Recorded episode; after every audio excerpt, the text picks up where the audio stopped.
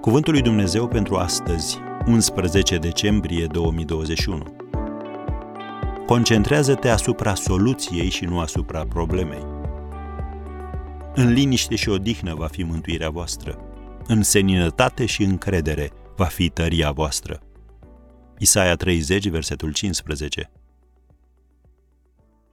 Când apar probleme în relațiile tale, vei fi obligat să devii analist, negociator, diplomat, pacifist, iar capacitatea de a fi un bun comunicator este esențială.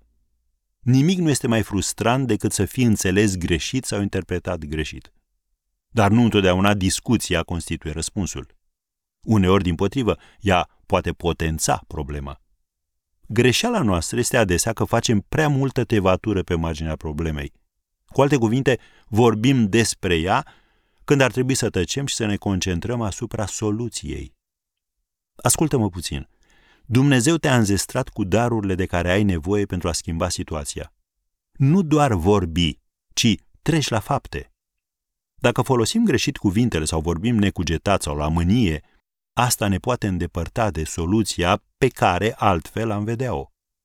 Apostolul Iacov ne învață despre imensa putere distructivă a cuvintelor noastre.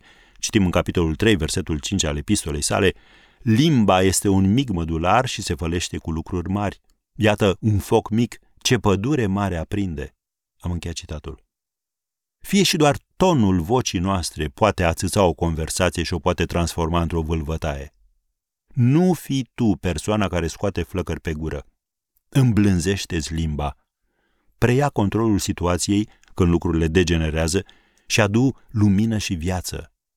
Conversațiile noastre trebuie să fie cu har și cu gust. Vezi Coloseni, capitolul 4, versetul 6. Vorbește pozitiv, deoarece Dumnezeu este încă pe tron și El are un plan. De multe ori un răspuns potrivit vine în urma tăcerii și după o reflectare atentă. Alteori e mai bine doar să taci. Când ești nesigur sau neliniștit, probabil vei vorbi în exces. Când ești mânios, vei agrava situația. Iar când ești prea agresiv, vei pierde în loc să câștigi. Biblia spune: în liniște și odihnă va fi mântuirea voastră, în seninătate și încredere va fi tăria voastră. Așa să ne ajute Dumnezeu.